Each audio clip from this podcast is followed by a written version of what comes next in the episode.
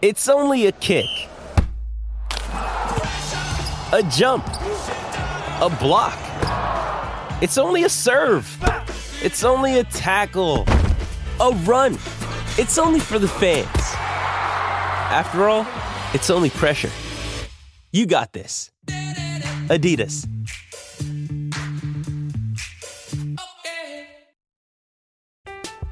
I'm Alex Rodriguez. And I'm Jason Kelly. From Bloomberg, this is The Deal. Each week, you'll hear us in conversation with business icons. This show will explore deal making across sports, media, and entertainment. That is a harsh lesson in business. Sports is not And, uh, as simple you know, I- as bringing a bunch of big names together. I didn't want to do another stomp you out speech. It opened up so many more doors. The show is called The, The Deal. Listen to The Deal. Listen to The Deal on Spotify. Why take one vacation with the family when you could take all of them? With Royal Caribbean, you don't just go to the beach. You visit a private island and race down the tallest water slide in North America. You don't just go for a road trip. You ATV and zip line through the jungle. You don't just go somewhere new. You rappel down waterfalls and discover ancient temples. Because this isn't just any vacation. This is all the vacations. Come seek the Royal Caribbean. Ships Registry Bahamas. Talk to me, Goose. Can you hear me?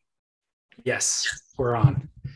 We're in. we, I don't want to bore the people with two to three minute long commercials every week. Can we give them the shortest Athletic Greens commercial ever while still honoring our obligation to the sponsor?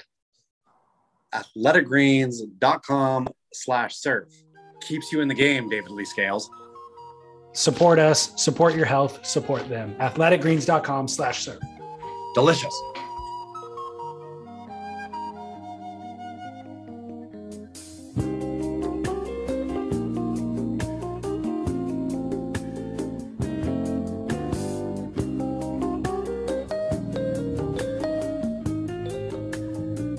All right, Chas, we are back. It's an evening show, which is a rarity. Do you think that that means we're going to be more uh, wired or more lethargic? i think we're going to be i'm going to be more lethargic i just had to hear myself speak for the last two days all day it's all i did listen to my own dang voice In the courtroom giving a deposition? in the stinking little tiny studio box reading a book What book were you reading and why? I am reading my newest, Blessed Are the Bank Robbers, coming out March 15th for audio. Amazing. So, what is the what is the book? Is it surf related? What's the premise? It's not. This is, but uh, they've got me and I cannot get back out.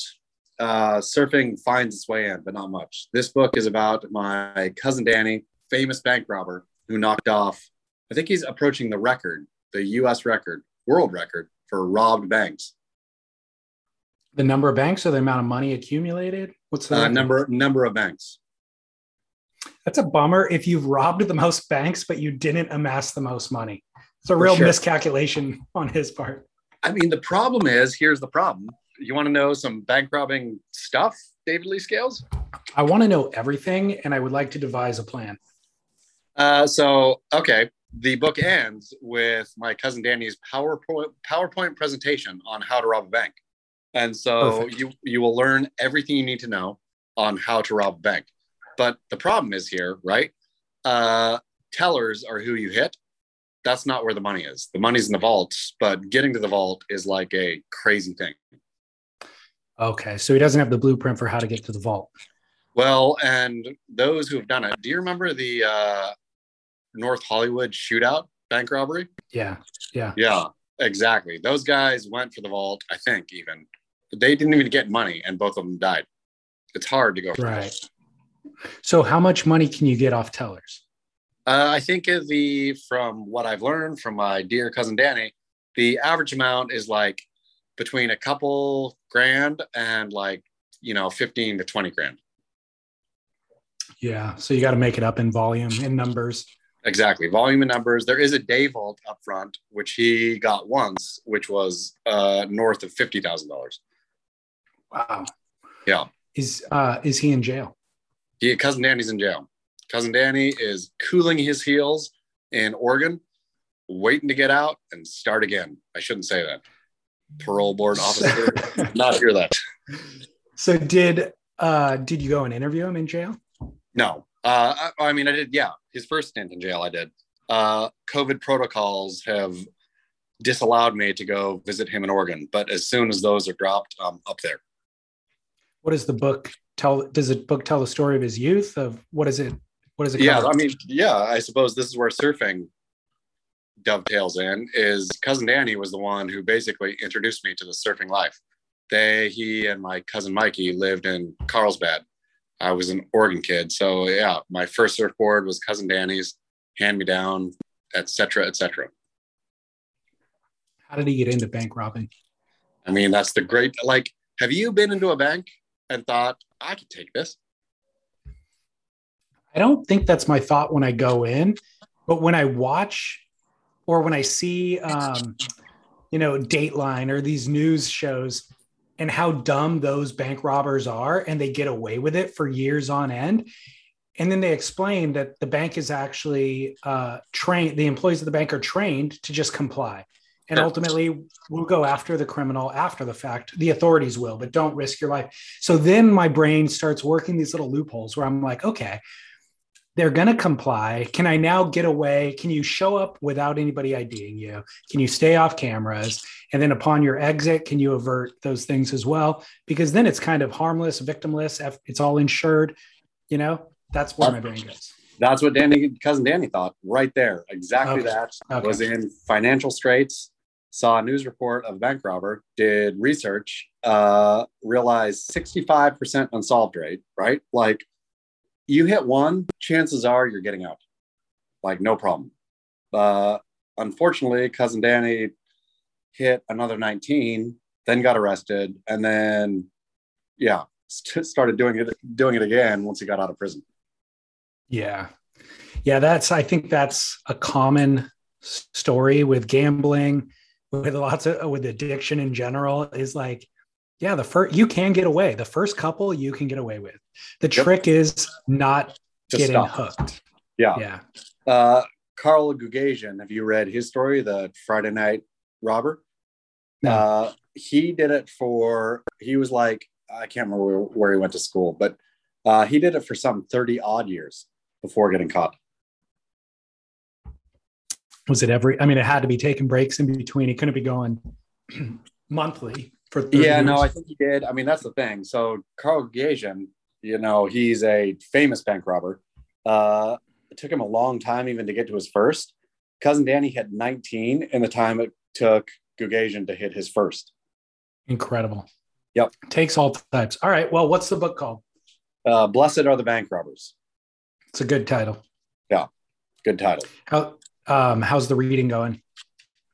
It's brutal. It is so cruel to read your own book. I mean, so I've read I read Welcome to Paradise uh, for audio way after the fact. So that was cruel in reading my eight years ago self. Uh, this one's cruel because it's not out yet, and then catching mistakes uh, in the middle of reading, but it's Right. too late to correct them. And so realizing, oh my goodness, in real time is very, very harsh. I texted brutal.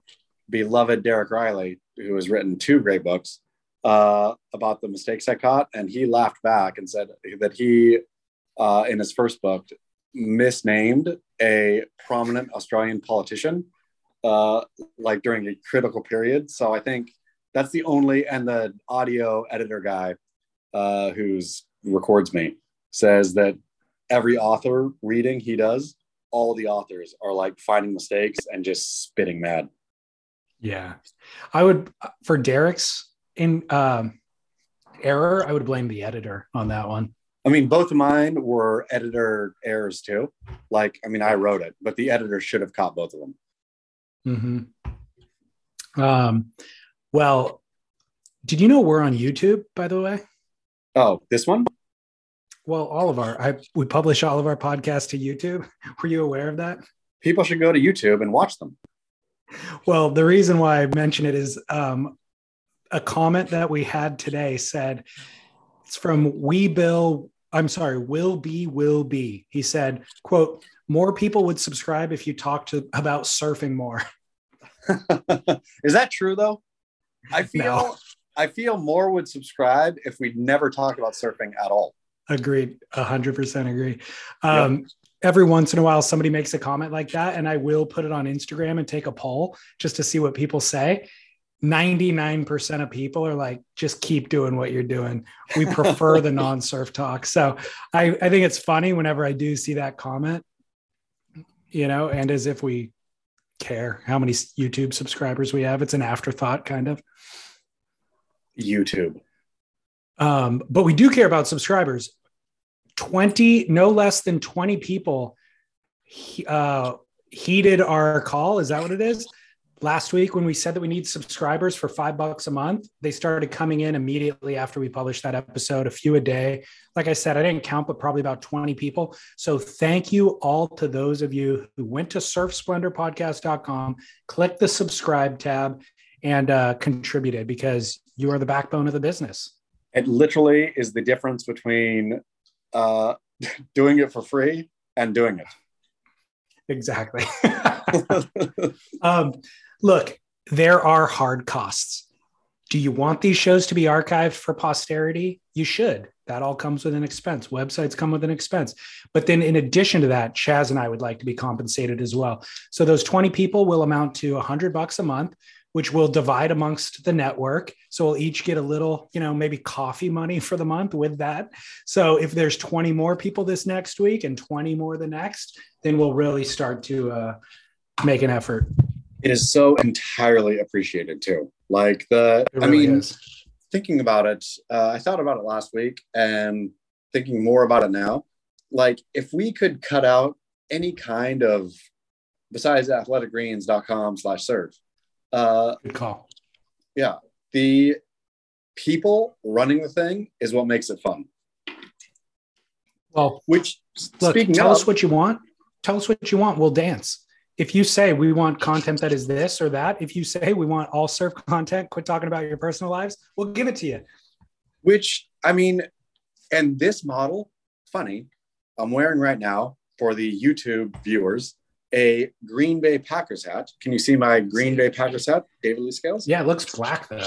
It is. It's black Oh, okay. because I couldn't buy the green or the yellow. But uh, do you know anything about the Green Bay Packers, David Lee Scales? Very little. Good football team, right? Yeah, I, I mean, I grew up watching them. I grew up playing, but I don't know anything about the current the current iteration of the team. Here's the thing the Green Bay Packers are the only publicly held sports franchise in the entire world. You told me that at one point. Yep. Recently, they offered a stock buy. I think they're third in history. Uh, so I bought a share of the Packers just as proof of concept that this is what this should be. People should own the thing. So now Yeah. I'm an owner of the Green Bay Packers uh, because they're publicly held. And that should be all surf media and everything. It should only be people working for people. It is the way of the modern world, that's for sure. I mean, it's the way it should be. I would Um, so yeah. dance to anyone. I just don't want to dance for stinking corporate sponsors, except for athleticgreens.com slash surf. but we're not even dancing for them either that's kind of the point you know is like uh if they did try to dictate editorial then we would not have them as a sponsor Sure. So- But also, buying your $5 sub- subscription here is akin to buying a share in the Green Bay Packers, I think. Like, totally. where you are part of something then, where being part of something actually matters. i agree completely. Um so thank you to those who signed up last week and yeah So, if you're on so the fence jump off. Uh so huge news this week. One of surfing's great surfboard shapers bob saget has left us can i play the clip Yes, please. Okay. So for any listeners who want to view this clip, come to YouTube, watch the YouTube version. Um, this year, I, I actually did what they said. This is the voice of Sterling Spencer, by the way. you should never do, but I, I, um, I got a new shaper. I, I asked my mom if she would, you know, look on Craigslist, and she found a really nice guy. His hands are really big, and he knows what to do with surfboards, and um, he's great, but he's just really sensitive. Just Can you hear the audio, Chas? Yes. Okay, good. Hey, hey, Bob. Sterling, How are you? my boy. How are you? How you doing, man? See you. Good to see you. You look good. Thank you. You still number one? Yeah, for sure. That's my boy. How's your mama? You know my mom? Well, I, I knew her. How are the boards working? Boards. The boards are good, um, but But what? I'm having a hard time with my inverted tricks. Sterling, what the hell is inverted tricks? You're coming in here basically right now telling me that I don't know how to shape? That's all I do now. I shape. You're not even a pro surfer. What tour are you even on? I'm on the surfing tour. The, the surfing tour. I'm I'm, I'm pro surfing. Pro surfering. If anything, you're a B grade pro surfer that wears glasses to be different and makes silly little videos. I would never do something like that.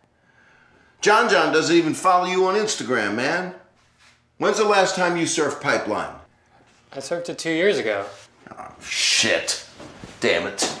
You see this? You see what happened to my life?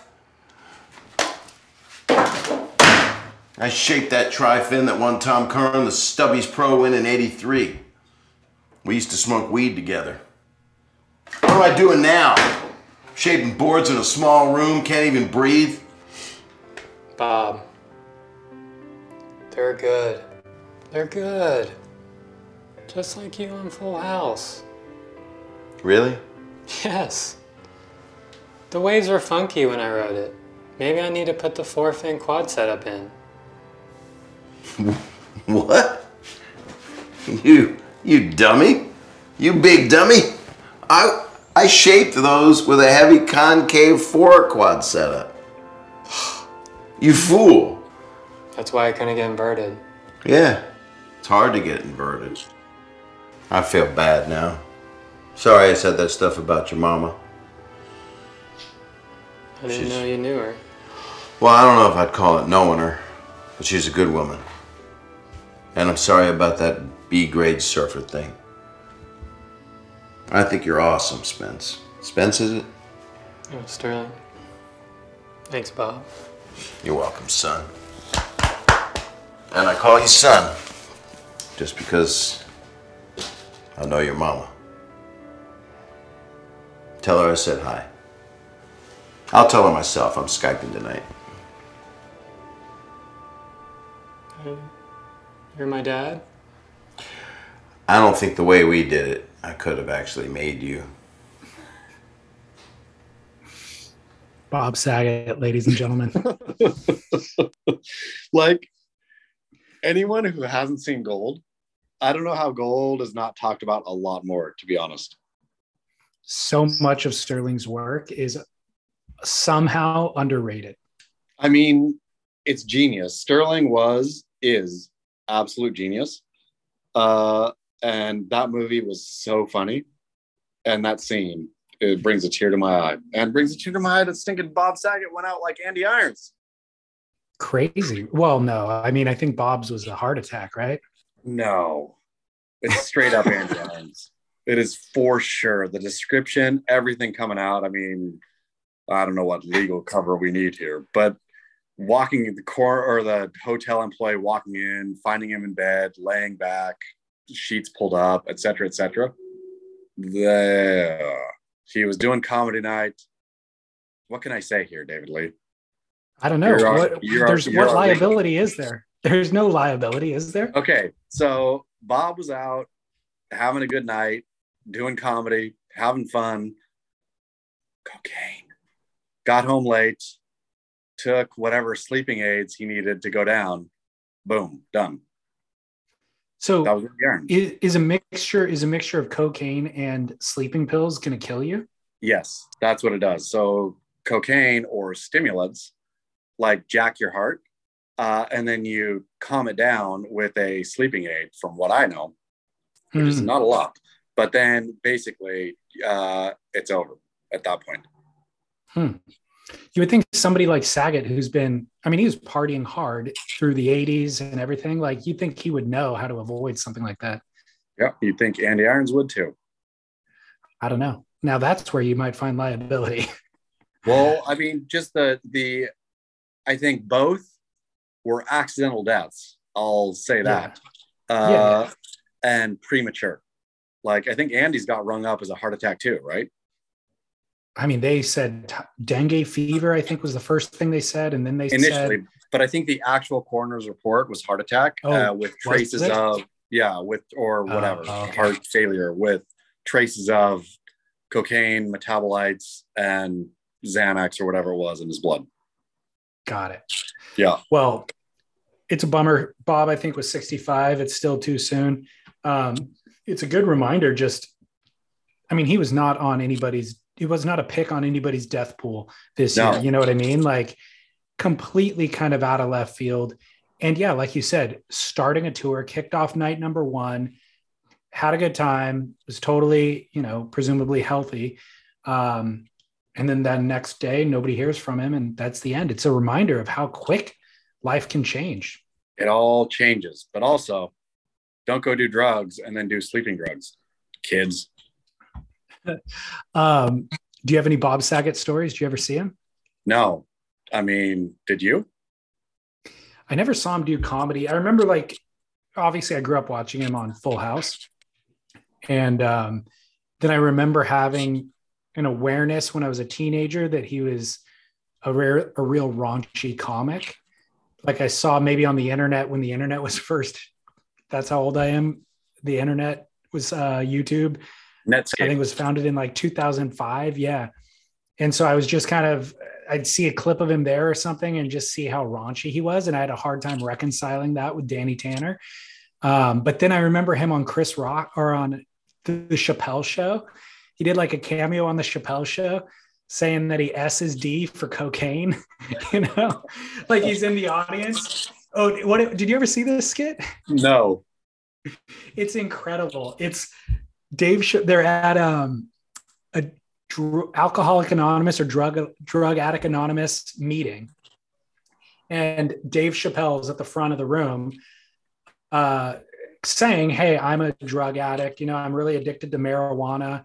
And he's like having a real like heartfelt confession to the group, and then Dave or um, Bob Saget stands up and he's like, who is this poser? Nobody's addicted to marijuana. I mean, cocaine's a drug. I've S a D for cocaine before. Have you ever S a D for marijuana? And he's like, no. Then everybody's shaming Dave Chappelle because he's not a hard enough drug addict, you know? And now that I think about that skit, awfully, awfully prophetic, actually. I mean, yeah, like, and don't want to say nothing. Who knows what it was? But I think rarely do relatively healthy people die in bed alone, especially, or not alone, but die in bed, especially after he wasn't suicidal from his Instagram posts and all that, right? Like, ain't no, I don't think he was. I Bourdain think he was recently married, recently married too. yeah, a couple years, has a had Yeah. a like great wife, good kids, Yeah. the whole nine. Like, didn't seem like he wanted to cut out. No, but people do have widowmaker heart attacks, you know, around that age, even younger than that, that can otherwise healthy people that could take Yeah. them out too. Maybe. Um, I did see him at a tasting, a wine tasting one time. Um, Candace Cameron, who is also on that show, married a NHL player, and he invested in and started a winery in Napa Valley called uh, Bure Family Vineyards. Is it good? And so they, yeah, it's excellent. Like really high end Napa Cabernet, Sauvignon Blanc. I think they do a Chardonnay. Um, and then they did a, they hosted an event at Campanile, which was a restaurant in LA. Do you, do you remember that restaurant? No. So they founded La Brea Bakery. So Okay. the woman, Nancy Silverton, I think is her name. She was uh, founder in the restaurant and then was baking bread for the restaurant. So then they started, they opened a little bakery next door, which became La Brea Bakery, Oh. which they sold for millions of dollars. But Campanile was the Italian restaurant and it was in Charlie Chaplin's old house. Believe it or Oh. not. It's this incredible building. Anyways, they hosted the kickoff inaugural release for that wine at that restaurant venue and they and I got an invite to go because I was working in the wine business. But I didn't know Candace Cameron was involved. I just knew Bure Family Vineyards. And I show up and it took me a minute to identify her, but she was smoking hot. So I'm like, gosh, the owner of this winery's wife is smoking. And then Bob Saget walked in and I he was really tall. That's the thing I noticed about him. And then he's talking to her, and I'm like, Bob, that's Bob Saget. And then I'm like, oh my gosh, that's Candace Cameron. So did you have a crush on young Candace on Full House when you were a young man? For sure. Yeah. Totally.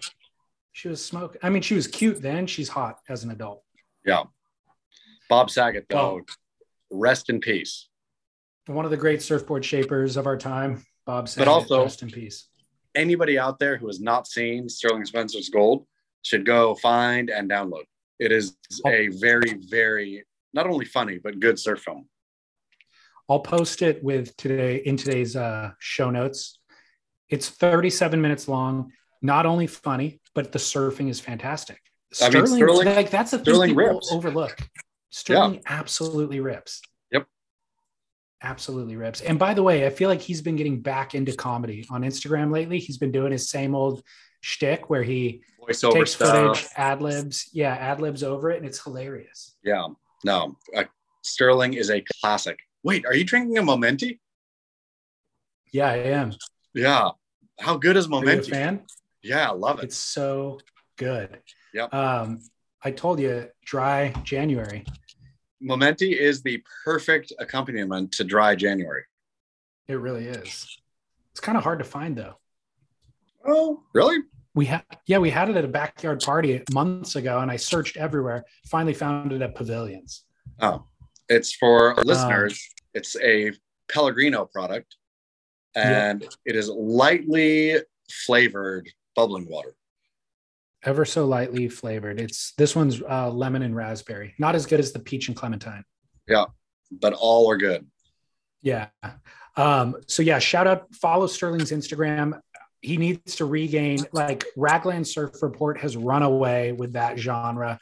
And but we have mo- we have space for more than one. So Sterling, goodness. welcome back. Thank you, Sterling. Remember um, final show of the year for 2021, I was saying that one of my predictions for 2022 is that people are going to die in surfing. Yeah. Um, the waves are big. There's wave pools you can hit your, your head on. There's foils in the lineup. There's more people in the lineup than ever before. Well, we're here 13 days into the month, and there were two near misses this last week. Will Weber. Did you read that whole story about Will Weber's near drowning? I did. I'll read it to the listeners or parts of Will Weber's recounting of it. Um, Will Weber is a surfboard shaper. The other surfboard shaper that plays into this story is named Luke Short from LSD Surfboards.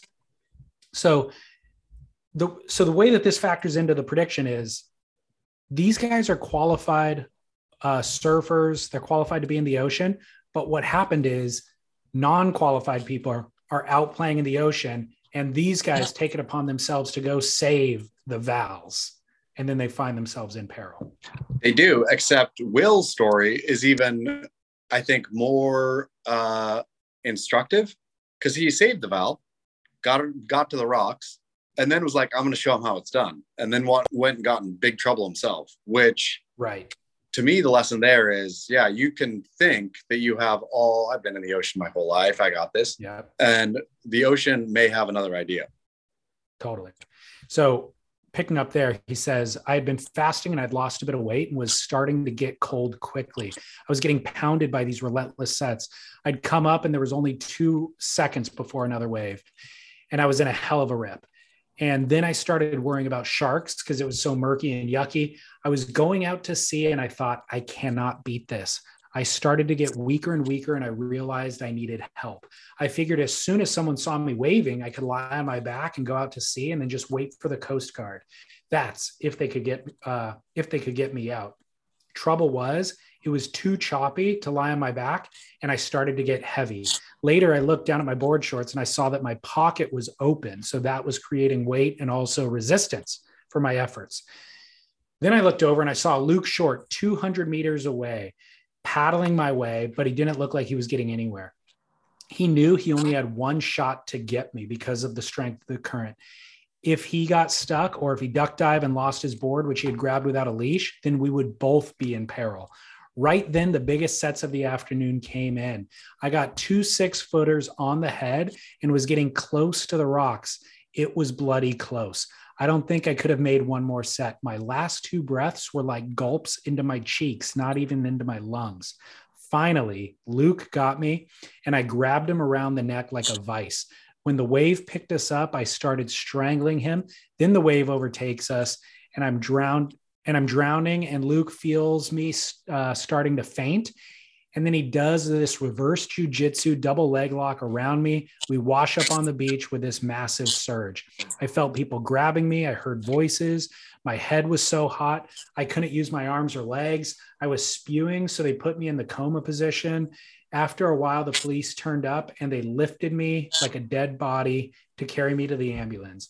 The ambulance came, gave me a shot full of stuff, put me on 100% oxygen. I spent four hours in the hospital, lungs x rayed, had to wait for the lactic acid to come down. And then I finally was released at nine o'clock in board shorts into the streets of McLean, into the freezing cold. I mean, honestly, harrowing. Like, I read that this morning and was, yeah, like it's scary. It really, it was a compelling read and it made me reconsider my hubris in the ocean? Sure. I mean, I feel the same. Like I feel I've been in the ocean my entire life. Yeah, I can get, you know, sometimes it's a bit heavy, but I can always find my way out. Where a Will Weber or Luke Short have definitely more experience than me, and it can happen to anyone. So the difference here is that he wasn't on a surfboard. I feel like on a surfboard, you know, um, I wouldn't put myself in situations, I guess that like I wouldn't paddle out at Waimea or something like that. But anywhere, even when it's six to eight feet or whatever, I can kind of navigate all that with a board. Without a board, it's a totally different thing.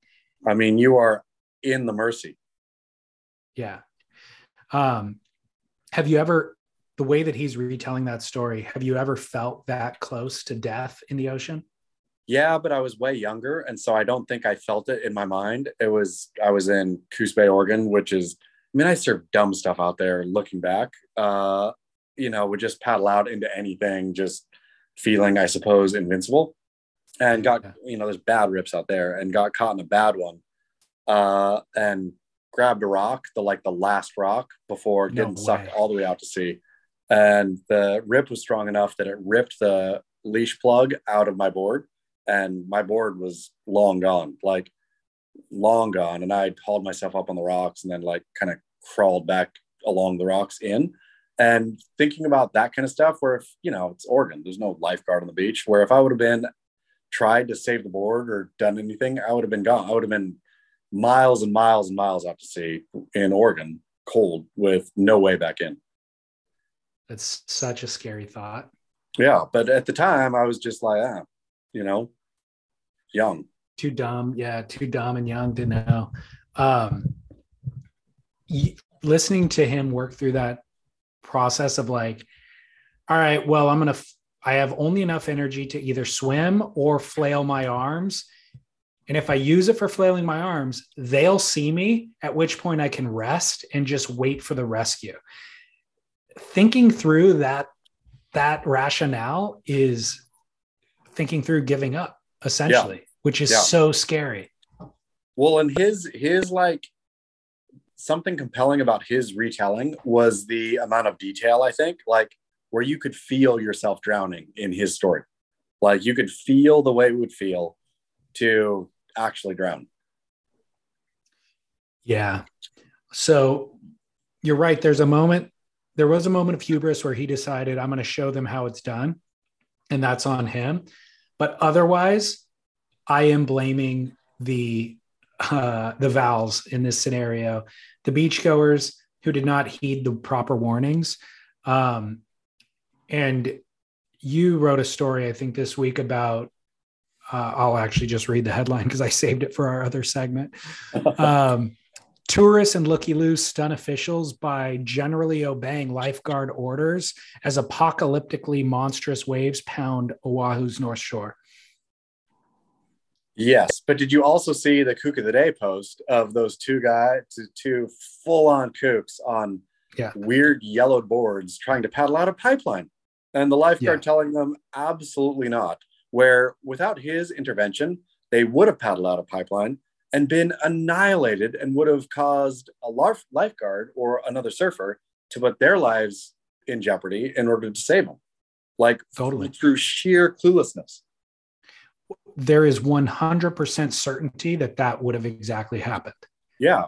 I mean, the Um, and or they would have gotten pounded so bad in the paddle out that they just would have washed in and broken their boards without danger. But if they would have gotten lucky and caught the sort of paddle rip out that the pros do, like where you start in and head down to Ehukai and then kind of suck out and gotten out in the lineup and then caught in one and gotten pounded, it would have been game over. Yeah. They there's no chance they would have navigated anything successfully. And even if they got pounded and washed in, they would have gotten drowned along the pounding and the wash in. Um, so what I liked about that clip was how stern that lifeguard was. Yeah. He he was kind of shaming them appropriately, not so much that like they felt the need to like fight back or something like that. It was just really letting them know you guys are way out of line here and you're going to put me at risk for having to go out there and save you. And I was glad to see that they actually listened because I feel like so much of today's youth would just be like, F you, what are you, you're, you know, you, who are you to tell me what to do when they're literally meant to tell you what to do to save your own life, you know? I mean, I think also it is a like surf localism as much as it gets denigrated for being mean and rude and non-inclusive and whatever it is. Surf localism really does like has such an important part of I think surf culture where yeah, earn your way in somewhere. Earn your way into a lineup, right? Like and if you don't belong and you're putting people at danger or putting yourself in danger, get smacked down. Yeah. Well, surf localism, I I would say is actually um, serves a healthy purpose probably 95% of the time. Of course. It's the 5% that are a-holes who then kind of the every other stroke gets painted with that brush, but I think only 5% are the ones who are actually doing harm.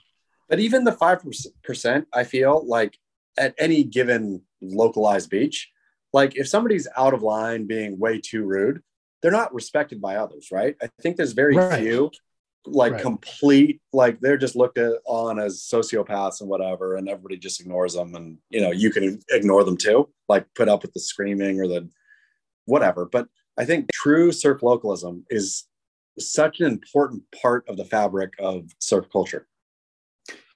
It um it serves a purpose that like society every society from the beginning of time has had an enforcer element that shows the ropes shows the rites of passage um make sure to squelch a young buck that has too much bravado and check him and put him into place you know for his own good and so i think that's what we love about surfing is that those things still exist in it I mean, completely. And I truly hope that they don't get weeded out with a like Val lawsuit implosion. Speaking of, funny enough, guess who Derek and I podcasted with just last two nights ago? a Val explosion. Jonah Hill. Nope. Who? Bro who lost his foil board at Fort Point. Oh, did you really? John Van Rees or whatever. John? Van Rees. We sure did. Um, I thought about reaching out to him, and I thought the better of it. How did it? How did the conversation go? Funny. It was a hilarious conversation. The in true dirty water fashion, the audio was probably pretty mangled, but uh Oh, I no. think at the end, at the end, he thought the podcast was going to be with you and me, and so I was really confused at the end. Just like, oh wait, oh, uh, I thought this was the grit, uh, and so yeah, funny, but uh, Amazing, yeah, amazing. but but also some unique insight into, I don't know, he's a nice guy, you know, like well intentioned, nice guy. Like that's the thing. Who out there in the surf is actually fully sociopathic and wildly selfish? Or who sits, who, yeah. But the truth is, we all have varying degrees of acting that way. And yeah. he was pretty, I will say, pretty uh listening to him tell the story. It's like, hey man, I was gonna go get mine right? Like there's nothing against them. No problem with that. Like these waves are here for all of us. I was going to go get mine, which I was just thinking, no, the the I'm gonna go get mine mentality is wrong, I think. Like, I don't know how, but like I get that we're all out there trying to get our waves, right? But there was something about the way he talked about it or spoke about it where yes, he's a nice guy, he was also totally, totally wrong in this idea that I am owed something, right? Like that this is mine to go get, I suppose. Like for the ocean, for waves, when I paddle out, I don't feel owed anything. Uh, but that's why I'm not a professional surfer either. Like, I suppose the going to get yours is the that's how this whole thing works. But I don't think it should work that way.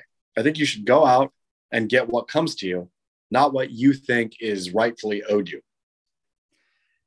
Yeah, there's if you go out with the mentality that you're going to get what's owed you, you're not going to have a good time. Even if you do get great waves, you're just not, I feel like, going to enjoy the experience as much. So, but that's a different, you know, that's a different discussion. But it's um, a, but it's a Val, it's a Val discussion though, of where I feel Val's. I mean, that dude's been foil boarding and whatever forever, but he still had a very Val mentality of, hmm. hey, this ocean's for all of us. Why can you tell me what belongs to me? I'm going to go get mine, which is, I feel very Val esque, right? Where, which isn't necessarily yeah. surf esque. Yeah. I mean, I relate to portions of it. Like I'm trying to put myself in the same mindset. And I do feel like I'm owed something over certain other people at the beach but not over another group of people at the beach. Who's been there the longest? Who have I seen surfing throughout the winter and the summertime? But I'm not going to go out there and flex on any of them. I'm going to go out there and try to outposition them essentially. And yeah, let the current sweep them off the good peak and use kind of elements. The problem for him was that he used a boat and he oh, is a foil.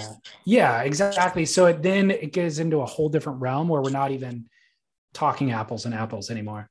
But that's the thing too, realizing that everyone thinks he thought, "Hey man, I'm not going to get in your way, right? I'll pull out. Um, the foilers surf parts of the waves that surfers don't surf. I will pull out well before the surfers." And so, trusting somebody else's good intentions, uh, right. where he in his own heart was you know had good intentions he was not going to and how it went bad according to him is that he swerved to miss a surfer and then had to go like in the pocket and then lost the board you know and then off we go but uh which is the problem with doing it in the lineup where there's surfers precisely you, and trusting you trusting, had to avoid a surfer and trusting somebody else not to get selfish uh, especially somebody with mechanical means not to get selfish not to think i'm going to squeeze as much of this out as I can.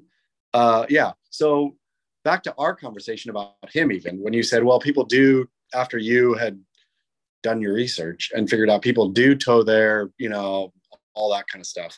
He still seemed wildly misguided in his thinking about his process to me. Good to know. All right. Well, I appreciate you giving us kind of an overview, but I'm still going to listen. Oh yeah, I, I want to hear every detail. I think it's a very, very funny listen. And once he realizes that he wasn't on the grit, I think he thought that he had a uh, maybe because of what you had said about him. I think he had thought he had a uh, friendly audience, and then realized way late that maybe he didn't, and so then pivoted pretty hard to. I mean, you know, I, you know, I shouldn't have been doing it, and whatever. Like, yeah. wow. Okay. This is yeah. a, this sounds awesome. Yeah. Um, well, the other near death was. Justine. I'll just read. Yeah, I'll just read Derek's little intro to the article. The big wave surfer, the first woman to surf mythical outer reef Belhara, and two time XXL award winner Justine Dupont She reveals how close she came to drowning during January 8th's mega swell at Portugal's Nazaré. So, from Instagram, uh, Justine's Instagram, she says, During the last swell, everything was going well. I just ridden several good waves. Then Chumbo towed me into a huge one. I got down the face to the bottom. Once I wanted to start my bottom turn, the board got stuck. I took a huge wipeout, which brought me right in front of the cliff, the place where no one wants to be. Somebody else tried to pick me up, uh, but the timing was just too tight, and he had to run off along the cliff. The cliff. I got atomized by several waves until I was pushed close to the Ross Clark Jones rocks, all the way down the cliff. Lucas Chumbo managed to rescue rescue me right before I ended up like a seashell on the rocks. Uh, as I car- as they carried me to the beach, with the help of the lifeguards, I waved to reassure everyone that I was okay. I was very tired, but conscious and okay. I'm happy with all the training that allowed me to stay conscious until the end and endure such violence. In the evening, looking at the pictures, I am really grateful to see everybody who moved to get me out of there. So thank you for that. Scary again, scary, and we all take it for granted. We all think that, oh, people have been doing this now, Nazare, you know, big slabby outer reefs we've taken for granted, which you are exactly right, prescient in thinking, ooh, are we being too not, I don't know, foolhardy? Because I don't, I think they all know what they're doing. And Chumbo on the ski, like these guys are experts, right? And so good on them for making it happen. But man, scary. Well, the only reason she survived this was because of the training. So she's they're not being cavalier. No. It's it's the Vals, it's all the new people who are going to create the chaos. Um, there's no way a mere mortal would have survived this. If you've looked at the photos, she's in the worst situation, you know, being right up against the rocks and the cliff, but the wave that breaks right in front of her is as big of a whitewash whitewash explosion that I've ever seen anywhere in the world and she is in the impact zone. She's not 10 yards in, she's not 10 yards out. She is in the worst possible spot. And then the next photo is her going over the falls, probably on a different wave, I would assume. And it's like she's going over the falls on a 50 foot wave in the lip, just a dead, lifeless body.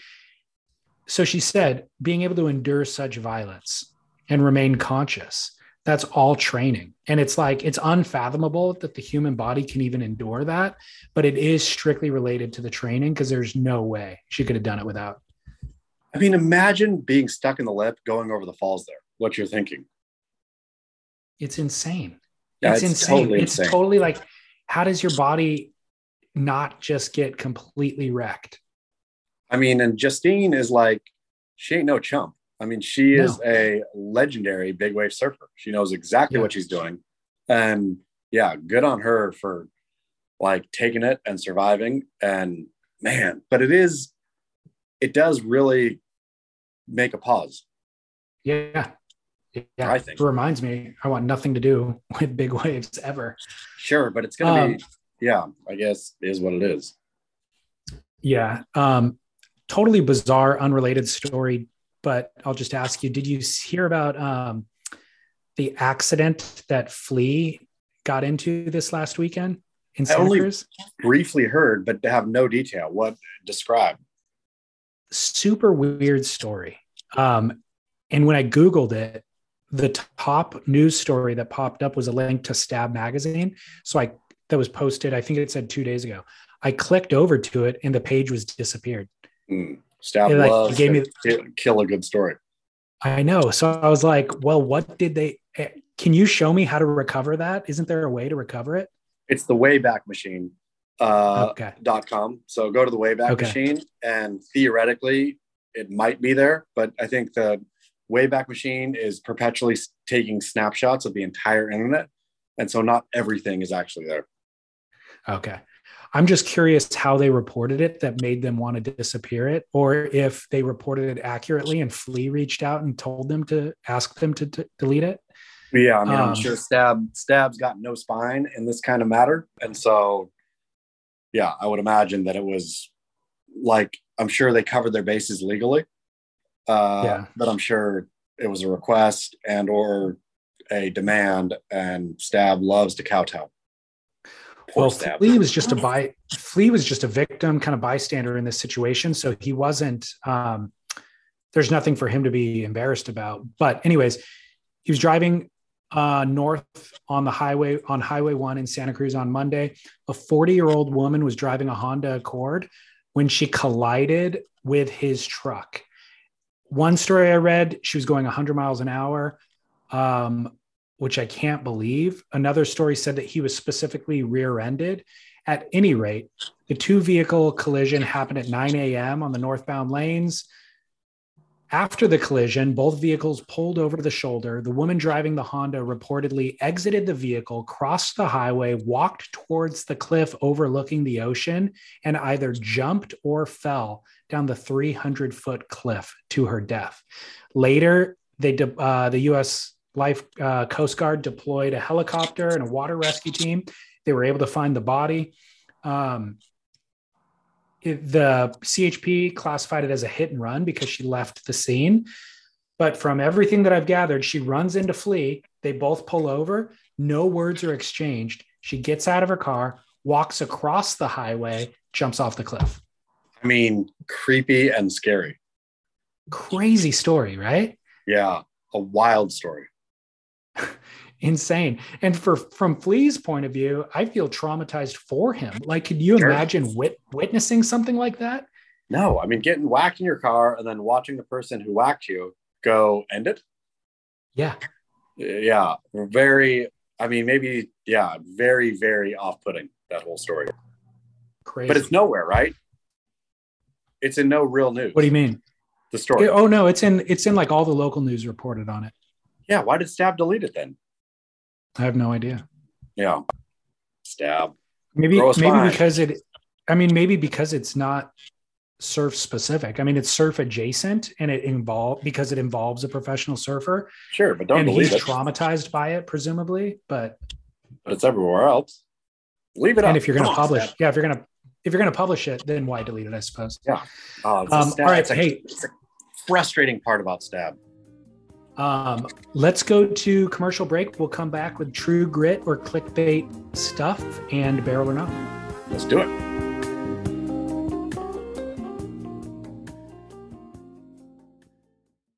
When you're hiring for a small business, you want to find quality professionals that are right for the role, and there's no faster or effective way than through LinkedIn jobs. Your time and capital are precious, and there is a powerful resource that can help you focus on what you're good at and integrate people into your team seamlessly to help grow your business. LinkedIn Jobs has created the tools to find the right professionals for your team efficiently and for free. LinkedIn isn't just another job board. Everyone is already on LinkedIn with their resumes and references, and now LinkedIn has designed a hiring platform to connect you with candidates specifically qualified for the job that you post about. More than a billion professionals meticulously organized to connect people by skill set to help us all advance our position. 2.5 million businesses already use LinkedIn for hiring, and 86% of small businesses get a qualified candidate within 24 hours. It's that fast, easy to use, and effective. LinkedIn Jobs can help you write job descriptions, filter the right person to you, and give you the tools to help you interview them like a pro. LinkedInjobs.com slash surf is where you go to post your job for free. Yes, totally free. That's linkedinjobs.com slash surf to post your job for free. Terms and conditions apply. Hey, it's Kaley Cuoco for Priceline. Ready to go to your happy place for a happy price? Well, why didn't you say so? Just download the Priceline app right now and save up to 60% on hotels. So, whether it's Cousin Kevin's Kazoo concert in Kansas City, go Kevin, or Becky's Bachelorette Bash in Bermuda, you never have to miss a trip ever again. So, download the Priceline app today. Your savings are waiting. Go to your happy place for a happy price. Go to your happy price, Priceline. I'm Alex Rodriguez. And I'm Jason Kelly. From Bloomberg, this is The Deal. Each week, you'll hear us in conversation with business icons. This show will explore deal making across sports, media, and entertainment. That is a harsh lesson in business. Sports is not uh, as simple as bringing a bunch of big names together. I didn't want to do another stomp you out speech. It opened up so many more doors. The show is called The Deal. Listen to the deal. Listen to the deal on Spotify. Why take one vacation with the family when you could take all of them? With Royal Caribbean, you don't just go to the beach. You visit a private island and race down the tallest water slide in North America. You don't just go for a road trip. You ATV and zip line through the jungle. You don't just go somewhere new. You rappel down waterfalls and discover ancient temples. Because this isn't just any vacation. This is all the vacations. Come seek the Royal Caribbean. Ships Registry Bahamas.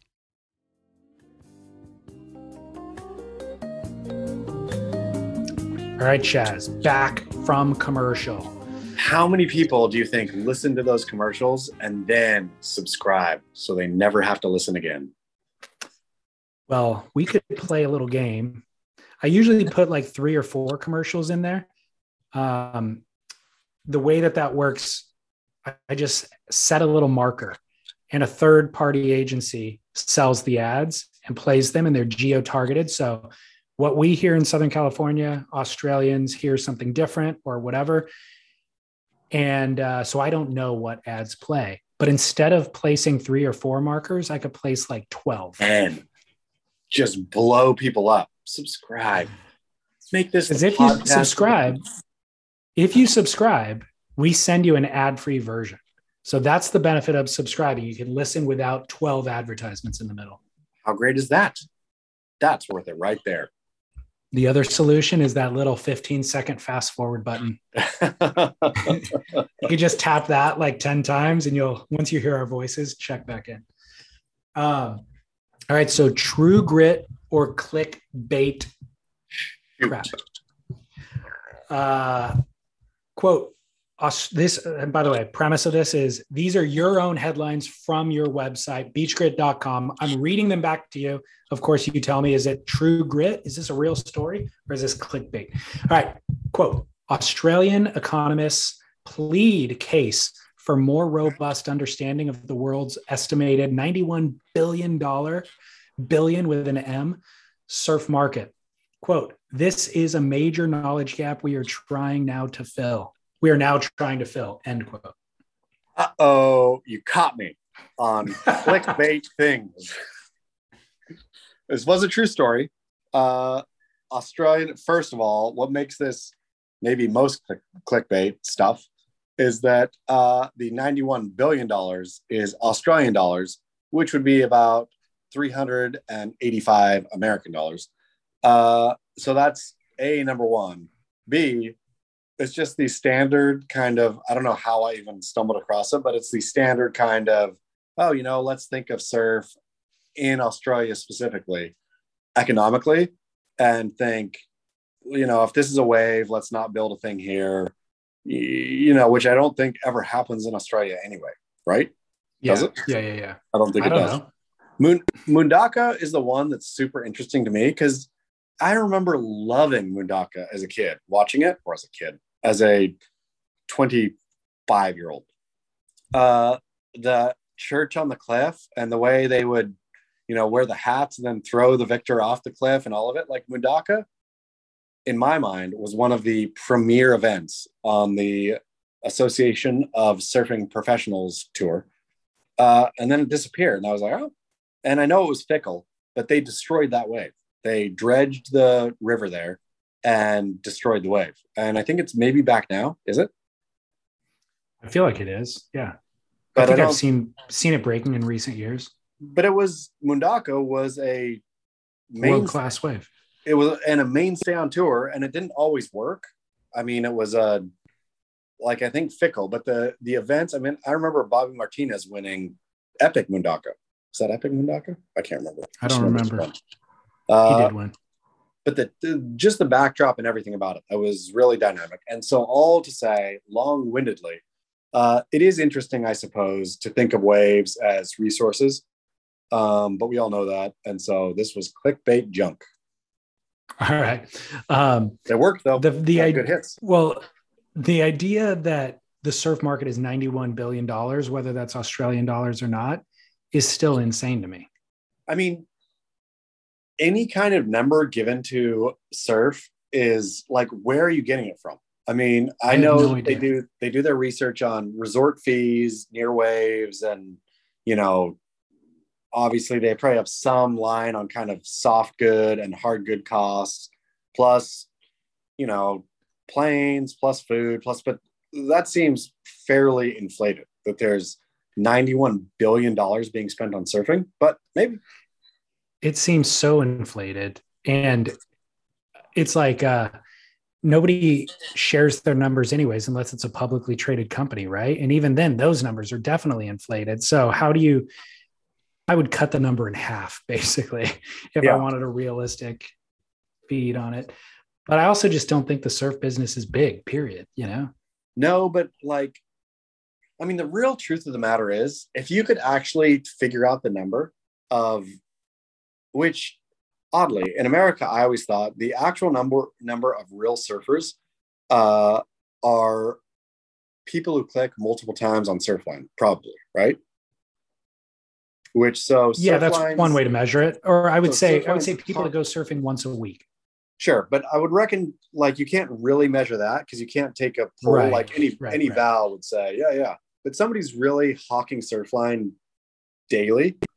There's Yeah. a real surfer. So I think the actual amount of real surfers in the United States is like 1.5 million. That's what I'm sticking to that. Okay. All right. And then how many of those travel and then Australia and wherever else. But yeah, 90, 91 billion, even Australian dollars seems a reach. Totally. All right, clickbait then. Um, article number two of two. In watershed moment, shark attacks foil surfer in Florida, thus shattering aura of invincibility surrounding Mark Zuckerberg, his best friend Kai Lenny, Shaper to the Stars, Sha- John Pyzel, and more. Uh oh, you got me two for two.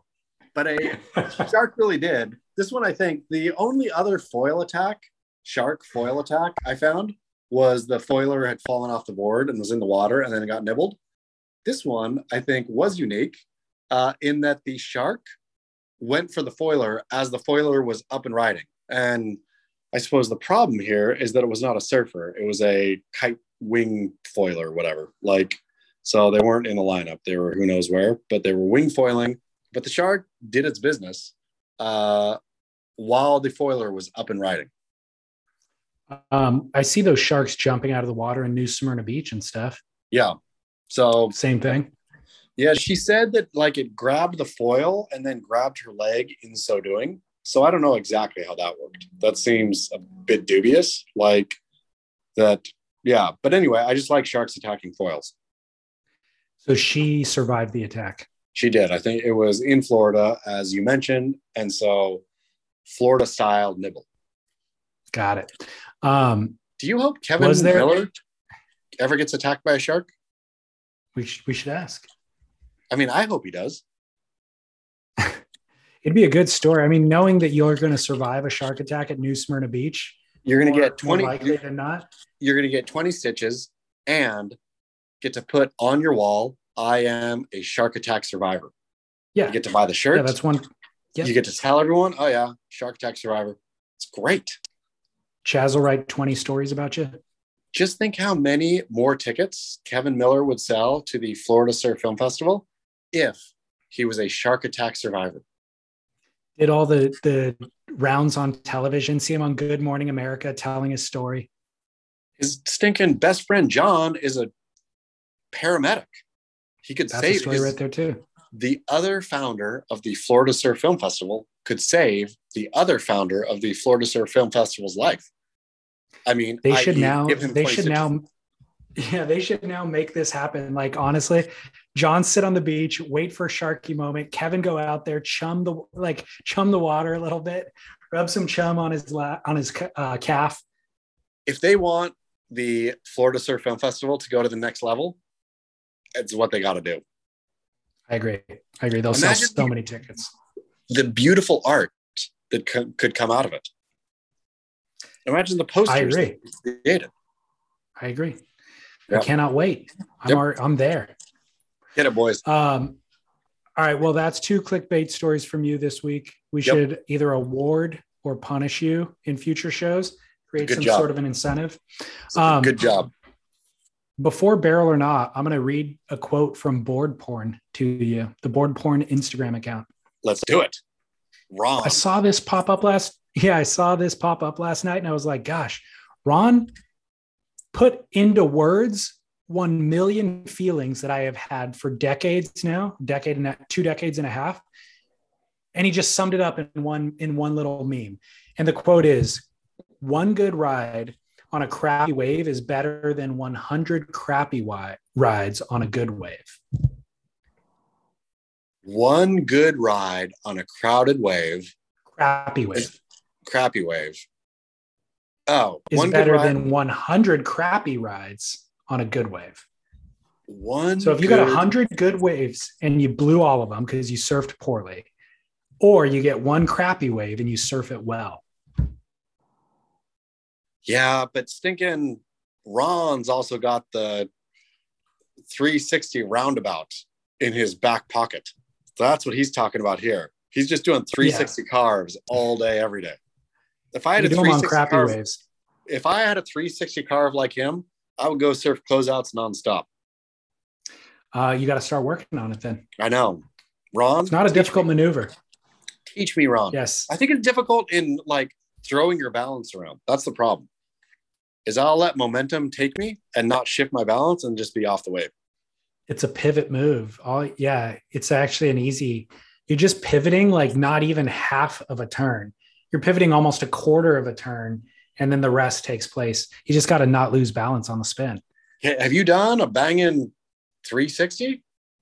dude uh, this was uh, not like i don't want to claim ron status but this was my go-to move in my mid 20s that i figured out like other of my friends weren't actually doing it even though they might have been better surfers in every other way but i figured that move out and so i could finish a ride with it and look like i was better than them even though i wasn't Oh, man, I got to learn. yeah it's not bad it's not That's hard New Year's, But yeah. New Year's rezo. one one good ride on a crappy wave is better than a hundred crappy waves rides on a good wave i stand I by mean, it i like it But I mean, it's. I was true. like, dude, if I surf, if I get a hundred good waves and I surf them poorly, I am frustrated to no end and I hate myself and I hate life. If I get a crappy wave and I rip the crap out of it, feel fantastic. I mean, that's totally true. But oh man, imagine the haunted times in your life where you were popping up on a point, reeling down the line. I remember Punta Conejo there in Salina Cruz, looking down the line, just seeing this perfect thing and like bobbling the takeoff and doing something lame on the first move, on the first turn, getting dumb, being dumb, watching it just reel off. And then it haunts you for days and days. Perfect it really does. And I, the spots that I do that at pretty regularly are Rincon and Malibu Yeah. because I I don't surf them often, and but inevitably I end up surfing them once a year or whatever. And there's so much pent up anticipation, and then you're out there fighting the crowd, and that's in your head. That by the time I actually get on the wave, I I inevitably blow it nine times out of ten. It takes me three or four waves to actually get a rhythm going, and then at those spots you're dodging people as well, and it's like I just I I'm feeling anxious just thinking about it now. A jittery mess.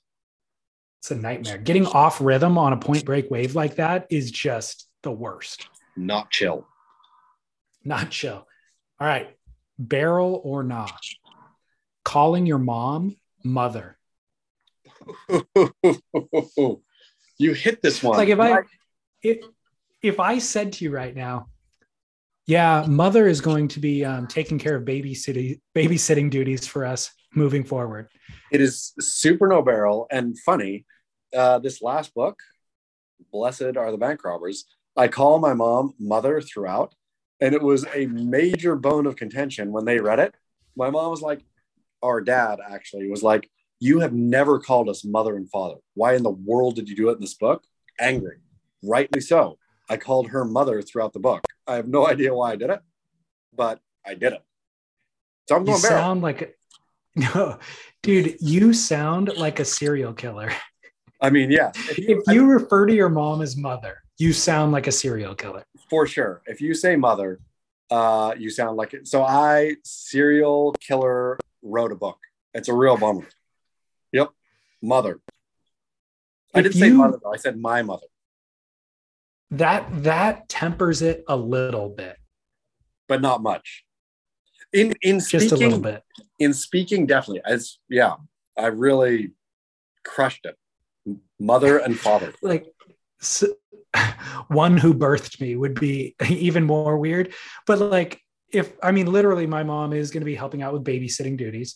And if I was saying to you, yeah, my mother is going to be helping out with babysitting duties, you would it would catch you off guard a little bit. But then if I said Mother. yeah, anyways, mother mother is going to be helping me with babysitting duties. You'd be If like, you said "What?" if you said my mother is helping with babysitter duties, I would think that you had like a more formal relationship with your mom.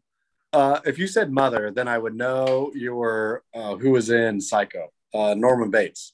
I would think you were Norman Bates. Exactly. Mother's helping us, I, and I would think you had major mommy issues. Exactly. Yeah. No barrel. It's problematic. Yep. Oops. Oops for me. Well, somebody somebody did reach out I- uh, and ask. I think they even offered it as a barrel or not, using the indefinite article when referring to people that are like on your inner circle. Because he was saying how you always refer to Cer- Cersei as the Wife. wife. Yeah. Yeah. Barrel. And and you do it with other things too. Yeah. But I figured rather than taking his verbatim, I thought mother was a particularly creepy one. is crazy creepy. Yeah. Anybody, any person out there listening, any if your partner calls their mother mother, run for the hills. You will be Dude. murdered. pull pull this out 911 Yep. immediately. That's all you need to do. And Hey, my, at the same my, time. my partner has killed people. There's bodies in his backyard. they'll be like what evidence do you have? He refers to his mom as mother. They're like we're on our way. Uh, units are in route. Um, all right. Barrel or not bringing your dog into a store. So no barrel. Like this, I have a dog, love dogs, I'm a dog person. Leave your damn dog outside. Don't take your take your dog into the restaurant. Don't take him into the store or her. Leave your dog tied in a leash. If your dog goes and yelps, give it a swift kick right in the midsection. Make it not not yelp anymore. But uh, unless you're in Italy, where everybody was taking their dogs everywhere there, and I thought, okay, when in Rome, okay do not kick the dog in the midsection Chas, you have to to yell. retract you have to retract that statement i don't want to deal with that um, with the fallout um, so yeah i'm fine with italy taking your dogs everywhere except into the store right do they bring them into the store hundred percent. That there was Really? like, yeah, in at least Milan, Florence, and Cortina, there was like a no dog is disallowed policy. Heavy. Wow. Okay. Dogs everywhere. So then it made me See- think, okay, if that's the if that's the law of the land, then great, right? Like if everyone's doing it, then I have no problem with it. Uh, but in America, like I think it is the super finicky person and the super weirdly attached their dog person. Again, I'm a dog person. Dog, Thunderstruck, my Chihuahua is part of the family, right? Thunderstruck sleeps in bed with us at night. Thunderstruck gets fed fresh eggs in the morning. Uh, but I don't presume Thunderstruck's presence on other people, which Right. that's what I feel in America, what you're doing. You're saying, this is my right, and I'm going to force my familial dog thing on you, where the familial dog familial dog thing belongs in the family, not in the public. So I agree with what you're saying about Italy. If everybody's doing it, then it's okay. That's where it doesn't work in America. Is now everybody's doing it, and now it's not okay because so many of these dogs aren't qualified to be in public. When I was young, you'd see very few, but when you did, they were the best behaved dogs you've ever seen in your life. And they listen to a command. They don't even move when a stranger comes near them. Now I'm seeing dogs defecate on the sidewalk without people picking it up, dogs barking, two dogs getting in a beef because they're crossing each other in the store, you know, and they're going to scrap. And the, the uh, owners can't control their own dog. They're yelping. Like the pandemonium and chaos that comes with the version of it that we have in America is completely unacceptable. I don't want to see dogs on airplanes. I don't want to see dogs in airports. If it's a service dog and it's trained, fine. I'm totally okay with that. But I'm totally not okay with the pandemonium that it's like all the the other people whose dogs aren't well behaved taking advantage of this policy that we now have where anything goes. The uh, what drives me more crazy is when people have like I ain't breed shaming here, but like you know a pit bull or something that's a breed of dog that is again love pit bulls, right? Like great dogs, but uh, let's so lay this on the husky. The husky yeah. is problematic for me.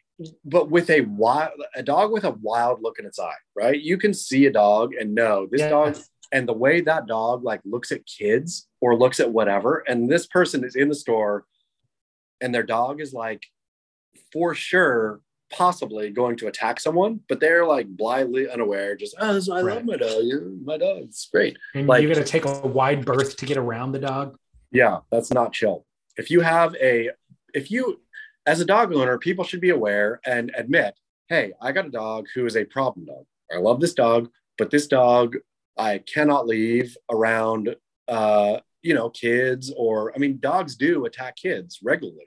And that is not yeah, cool. kids die. Yeah. I see news stories of kids being mauled by dogs. It's horrible. Um, you know what you do to the dog at that point? Nope. You you send it to the pound. you don't take any action yourself. Um, for anybody who thinks Chas is kicking a dog, that was a callback. And, it was uh, so go deep in the archives. Um, I take my dog to get coffee with me in the morning. Do you leave your dog outside, in, or do you, do you bring stays her in? in the car? She stays yeah. in the car. She loves the car ride because she hangs her head out the window, and that's why I take her. But she stays in the car. Yep. Tie that um, outside. All right. Final barrel or gnaw having a fear of quicksand? So not. There is no I such grew thing.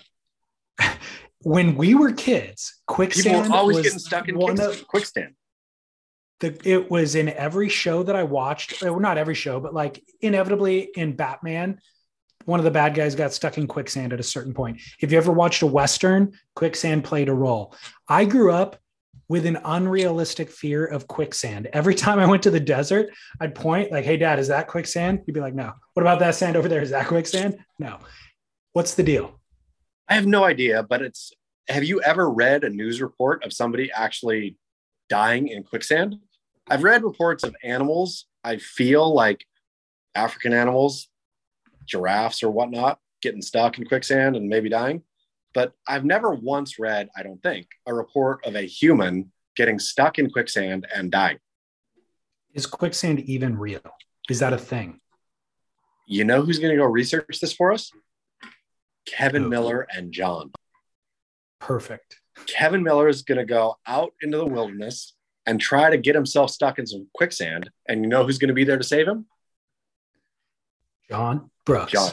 This will be their this will be their follow up story after the shark attack. This is going to be better than Anthony Bourdain's whole thing.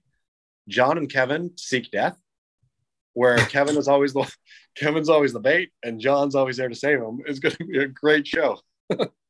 Episode three, we send him to the Bermuda Triangle. Yep.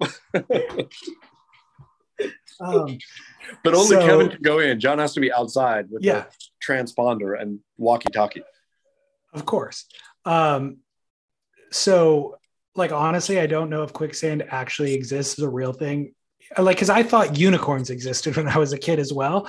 Yep. And I've never seen any evidence of it ever. I don't know where you would encounter it. I think maybe there's a version that is like looser sand and maybe you kind of get stuck in it a little bit. But when I was a kid, I mean, it was a scene in The Princess Bride. For sure. Like you're walking along, you disappear into it, vanquished, gone but to the center of the earth. I can't wait for listener feedback on this one because very for certain there is a geologist, scientist listener who will call into the call in line and let us know the exact phenomena because I know it is real. In my mind, it is a like, I can't wait to be corrected on this It's like an underground cavern that happens to be covered by sand. And then somehow you like step in the sand and then like slowly get sucked into some displacement, not a cavern under there, but there's some displacement happening. That makes sense. Uh, yeah, that's exactly. We want to hear your quicksand stories. Call in. The listener line is 760 237 0150. You can David find Lee, it on our website. David Lee and I are never wrong about anything, but call in and correct us. Quicksand stories. We're dying to hear them. Um, I I have a listener line called. I want to save it for next week so we can do a deep dive. But somebody needs real radical advice. Oh, I can't wait to give advice. Yeah. So listeners, uh, call in with quicksand stories, but anything that you want to know or need advice on, call us 760-237-0150. You can find it on surfsplendorpodcast.com as well. Let us know what you do to your dog when your dog starts acting up. um, so enjoy your hotel. How long are you staying in a hotel to do your recording? Uh, it was all day yesterday, last night, all day today, tonight, and I think I'll be done. I think I got 40 pages left, which I'll be done before lunch tomorrow. Okay, Oof. good. Oof. Toughen it out. It'll be great. It'll be a great thing to buy on March 15th for your loved ones. Cannot wait. Until then, how about beachgrit.com, surfsplendorpodcast.com? Anything else? I think that's it. All right. Uh, Chas Smith, co owner of the Green Bay Packers and at Surf Journalist on Instagram. This is David Scales, your humble co host, saying until next week. Get barrel.